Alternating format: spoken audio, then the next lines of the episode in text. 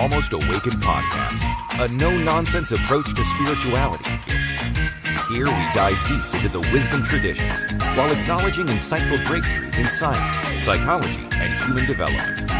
Our goal is to explore the good life and the very best of spirituality. No nonsense required. Check us out at almostawakened.org, where you can check out past episodes, make a donation, email us a question or comment, or find out more about the resources we shared. And now, today's podcast episode.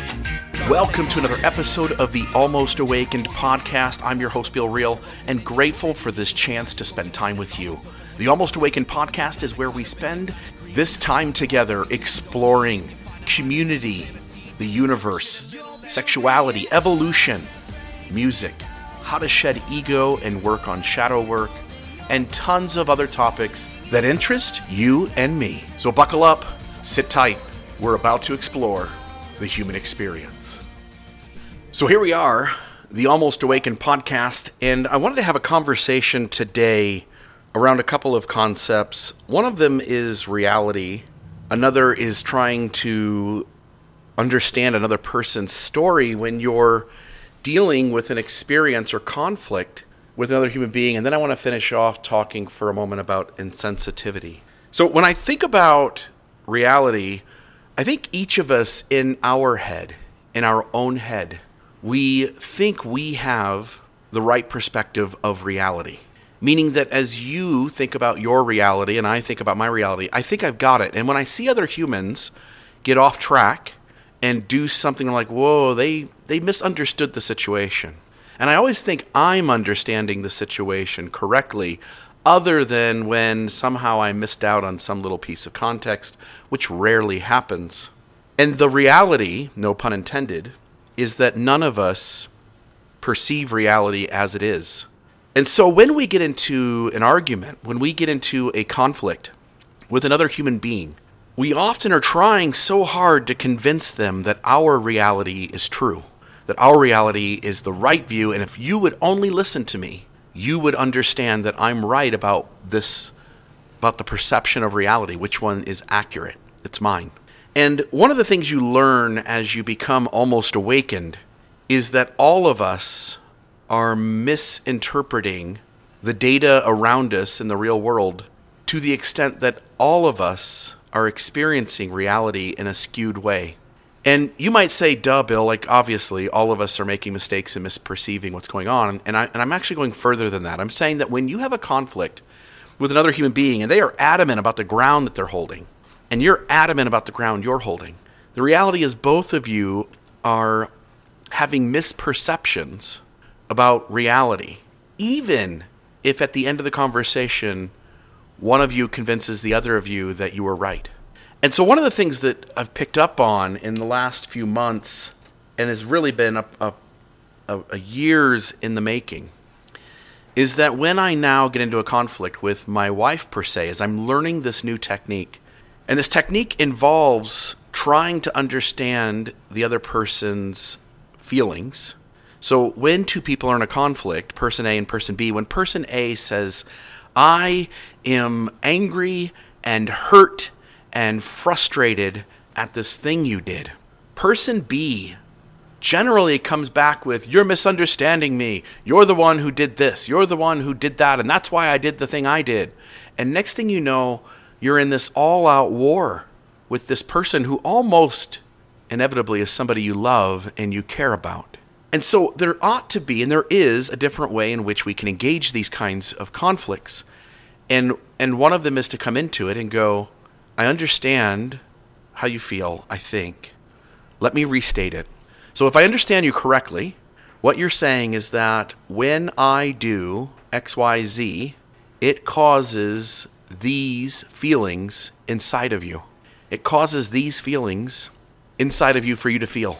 And am I stating this impasse as you see it, this I do this and it's hurting you, am I stating it correctly?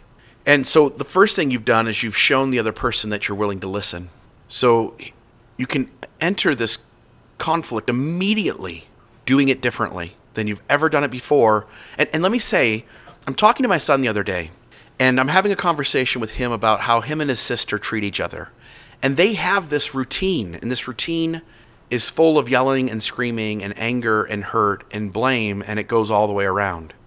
My son will do something. His sister will be agitated by the thing he does. He's talking too loud. He's playing his video games too loud. He's using her charger. It can be a host of 1,000 things. And she will immediately fly off the handle. And then he immediately has his routine in which he uses to handle it. And I'm sitting down with him one evening and I'm saying, like, let's talk about this for a few minutes. Let's see if we can tackle this problem a different way. I said, your sister, she has some trauma from her childhood. And she does. Legitimate trauma from her childhood. And because of that trauma, it makes it much more difficult for her when she feels turmoil inside of her, when she feels all twisted up in knots. And it happens easily to her. I told my son, I said, can you understand her trauma? Can you understand why she comes into every conversation as if it's a conflict? Can you, instead of seeing what she's doing to you, can you take a bigger view and look at her life and try to understand her life of experience and why she comes into the conflict the way she does? And then I immediately followed up by saying, the moment you can understand that, let me add another little twist to your story. I said, son, you claim to me you don't want this disagreement to be an all-out fight like it always is, right? And he says, yeah, I don't want to do this. I don't want to have this argument with her. I just want her to be nice to me and leave me alone. And I said, well, first we have to understand why she reacts the way she does. So you understand her experience. You understand why she comes into any moment where she feels twisted up in knots inside, and she goes into the fight portion of fight or flight or fright. And he said, yeah, I get it. Okay, I said, so her response is going to be really difficult. Right here in the beginning of this, getting her to change her response is going to be pretty much impossible. Do you understand that? He said, yeah, I get it. Okay. I said, so now let's work from your next response.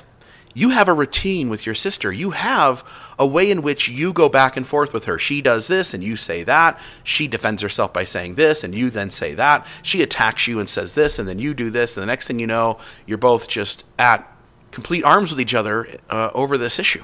I said, you don't want it to go that way, right? He goes, no. I said, well, you keep doing the same thing over and over. You keep doing it the same way. Somewhere inside you, you actually do want it to go this way. Do you understand that? And he says, no, Dad, I don't get it. I'm just defending myself. I'm just trying to get her to leave me alone. I said, no, son. When she feels turmoil, she reacts in a very limited way. Here's the way in which she responds to the turmoil that she feels. I say, you then respond. You then come back with these same reactions. Here they are. I'll name them. 1, 2, 3. And you keep getting the results you don't like. I said, what would happen if you did it differently? What would happen, son, if when she has all this turmoil and she responds outwardly, she is essentially screaming and yelling, saying, I need help. I feel turmoil inside and I'm losing control. That's really what she's saying. She's trying to put her world back in order and she doesn't know how. I said, what if you responded, hey, sister, let me see if I get this right. When I use your phone charger, you feel turmoil inside because it's your charger, it belongs to you, and you like to know that your world is safe and respected. And when I use your phone charger, it somehow places a little bit of your world into chaos, and it feels like nothing's safe, nothing is yours, and nothing is respected. I said, what if you did that, Zach? What do you think would happen? He said, I don't know. I said, well, I'm going to suggest maybe you try it, because if you try that, my hunch is that she's going to perceive that you are handling something very different than you've ever handled it before. You see, the moment you do what you've always done, she's going to return and do what she always does in return to what you always done. To get a different result, you have to do something different. My hunch is that she's going to have some degree of being stopped in her tracks. She's going to have some degree of feeling heard. She's going to have some degree of being able to get control of her world again, at least parts of it, without having to retaliate in the full way that she usually does. What would happen if you just told her, I understand why you feel the way you do, and then follow it up by saying to feel that is reasonable. It is reasonable that you felt what you did. I used your charger. Your life has involved at times people violating your space and your person. Your life at times has involved people disregarding your perspective. It has involved people disregarding your wants and needs. It has involved people disregarding you as a human being. When anyone else does anything close to that, that you feel those same feelings, it seems reasonable that you would immediately jump into mechanisms that protect yourself. Then, son, what if you followed it up with empathy? Not empathy for her behavior, empathy for how she got there. Zach, try to see her whole life. Try to see her from birth till now. We are all a product of our life, our experience, our DNA, the trauma our parents passed on to us, the trauma their parents passed on to them, the trauma their parents passed on to them. We don't come to any of these experiences in a vacuum. What if, son, you, through your words and your body language, showed empathy for how we got to here? What if you, son, said something like, "Sister, I can see why you react the way you do when something that belongs to you or your very person feels threatened. And I didn't think about that when I used your charger, but I can see how using your charger would have been connected to 100 other things, and it would have caused you to feel threatened and to feel a need to respond to gain control back of your world. I'm really sorry that I caused that. I'm wondering if there's any way that we can work out a way that I can use your charger when I need it without causing those kinds of feelings in you, period." I said, what if you did that, Zach? What if you made a reasonable request after showing empathy for why she responded the way she did? I think when we understand a person's totality, we can begin to see how they got to where they did and why they respond the way they do. You see, the moment you realize that your understanding of a situation also isn't reality, you can pause for a moment and try to understand the reality of the other person and the blind spots in your view of reality. You see, you can never understand the experiences of another human being. They came to this response. They responded the way they did because all of their life up until that moment brought them to that. And you can't even fathom the context and experience of their life. My mom sometimes acted in rage. There were a few times where she slapped me across the face. And I often thought my mom was incredibly awesome and she was a wonderful mom. And then she had these moments where she lost her shit. And without understanding her childhood, the abuse that she was a victim in, the difficulties she suffered through foster care, and through abandonment of her own mother and the absenteeism of her father, I couldn't even possibly understand the context of her response. And so when you start to say, like, my reality also isn't reality, you now make a safe space that the other person can give you more context. And if your responses, the way you respond to people is always been the same, this is the way you've always responded to their outrage, their lashing out, their expressing hurt or anger, then don't bullshit me and tell me that you want a different response or you want these arguments to go a different way, because you don't. And if you do, then you'd be willing to try something else. And so again, I'm going to run you through. First, mirror to that person what they said. If I understand you right, you seem to be saying that when I do this, this, or this, that you feel this, this, and this, and it leads you to respond the way you did to me. Second is to validate it as reasonable. That feels like a reasonable response to me doing this thing. That seems reasonable. Third is to come in and show empathy for the context of their life, which has given them the reality they have, which has led to them responding to you in a certain way. I can understand if I take a moment to try to understand you and your experience and your history. I can see why you responded to me the way you did. I can see that what I did hurt you, and that said hurt contributed to your response. I'm really sorry that you felt that, and that you felt that the response you gave was your option in order to get control back of this situation. I can see why that would happen. You've never had a conversation about the right or wrong of it, and you may have to use subtler or softer words depending on who you're talking to. You'll be able to be a little more direct, again, not attributing right or wrong, but you'll be able to be a lot more direct as you and your partner begin using this exercise with some regularity. What it does is it takes the fear-based response, fight, flight, or freeze. And I want to talk for a moment about that. Just a moment. Picture us humans 200,000 years ago. Let's go further back. 500,000 years ago. Let's go further back. 300, 500, a million years ago. Whatever we were, let's go to a point when we don't have language. Hence, we don't have gossip. Hence, we don't have shame. All of us in our tribe of others like our kind, as we sit around, and when we're not hunting or doing something connected to survival or preparation for survival, when we're just laying around and enjoying each other and ourselves, whatever that looks like, whatever our bodies looking different, our beliefs about whatever being different, our way about getting to something or accomplishing something being different, and yet there's no shame. The only time we would feel fear is when the world threatened us. We're sitting in a tree and we're grooming each other and we're enjoying as a species, whatever we are, the differences in each other. And as we're grooming each other and appreciating the differences in each other and caring for each other, a threat comes along. There's a noise in the trees. There's a noise in the grass. There's a growl close by. Suddenly, the other species of our kind start making noises to alert us of the threat that is just around the corner. Fast forward.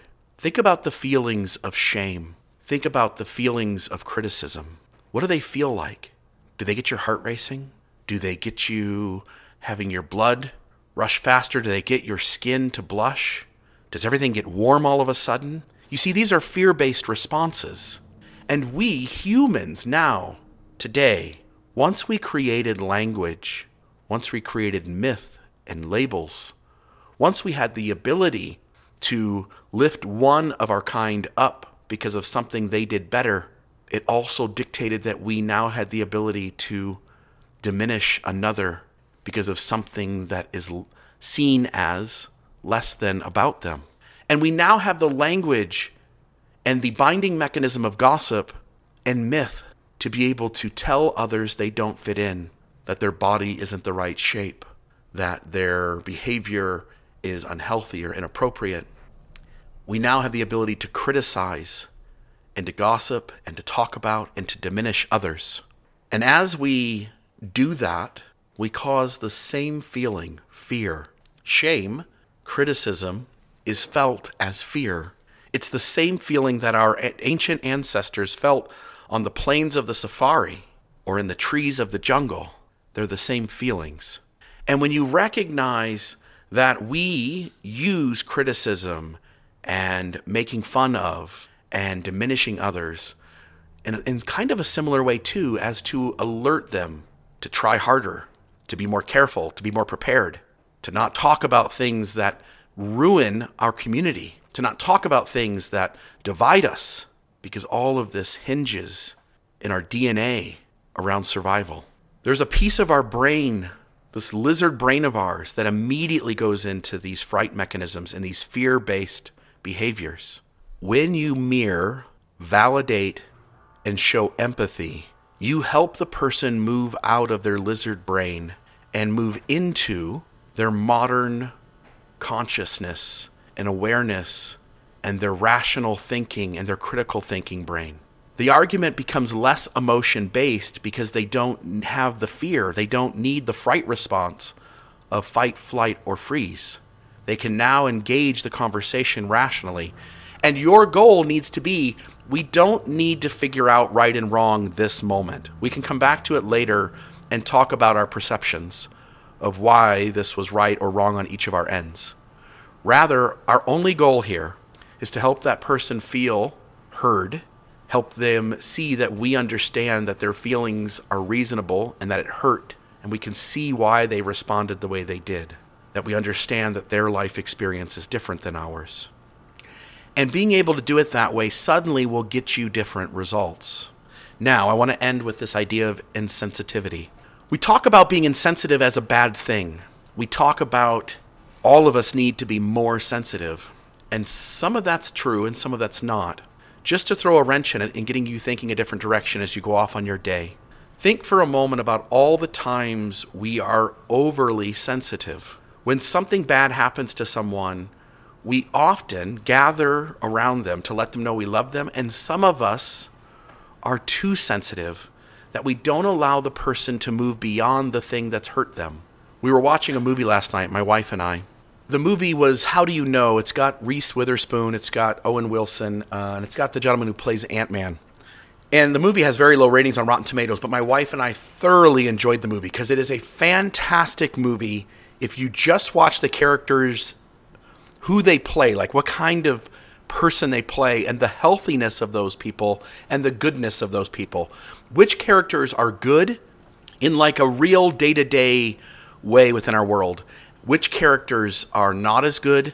Which characters are healthy? Some are good and unhealthy. Some are good and healthy. Some are bad or worse and healthy. Some are worse and unhealthy. So I would suggest if you ever get a chance, sit with somebody on a date and watch the movie How Do You Know? But watching not the greatness of the plot or the movie, but the characters and the kinds of people they're playing. There's this moment where Reese Witherspoon is cut from the USA softball team. And when it happens, all of her teammates show up. They're all at her house. And she's already scheduled a breakfast date with a guy. So she looks at all of her friends and she says, it would be nice if you guys were a little less sensitive, a little more insensitive, because they're not allowing her to move on. Sometimes we are so set on apologizing over and over, or repeating that we messed up, or talking about the mistakes that we've made, or sitting with another person who is hurt and has had some difficult, hard thing happen in their life, and we are just there to make them swim in it all day long. And the reality is sometimes it's really good to be insensitive. Sometimes that's a good thing. Sometimes we need to care so much about people that we outwardly care a little less about them so as to give them the space to start living a new story. Let me conclude with this.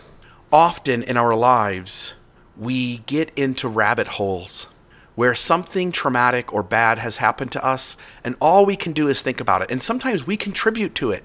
And so all we can do is swim in the shame and blame of having caused something. And the reality is the moment we start being present again, like when you're in a conversation at a dinner table, and I was in one of these conversations Saturday night, and I'm trying to make jokes and I'm being funny, and suddenly I get to this place where my humor just isn't as funny. And I say something and it's stupid. And so now I'm trying to walk myself out of saying that stupid thing. And now I'm lost in the narrative of having to keep talking about this thing so as to try and fix it and get rid of it. And the reality is the moment I just shut my mouth, another person at the table naturally helps me out by taking the conversation a whole nother direction. When you mess up, when you make a mistake, when you say something stupid or hurtful, say you're sorry and move on, and let everybody begin to live present again. Please consider helping us keep this podcast alive by donating. You can do that by going to the website almostawakened.org. There at the top of the page, you'll see the donate button. Click that and send a few dollars our way. This takes lots of time and prep to do this podcast, but we're excited to do it. Help us keep it going. The outro music is brought to you by Dirty Heads, Sound of Change. You can email us at almostawakenedpodcast@gmail.com. You can check us out on Facebook at Almost Awakened. You can also find us on Reddit, Almost Awakened there as well. Please join in the conversations there where you can discuss this topic and others and engage other people on this side of life who are Almost Awakened. This has been another Almost Awakened episode.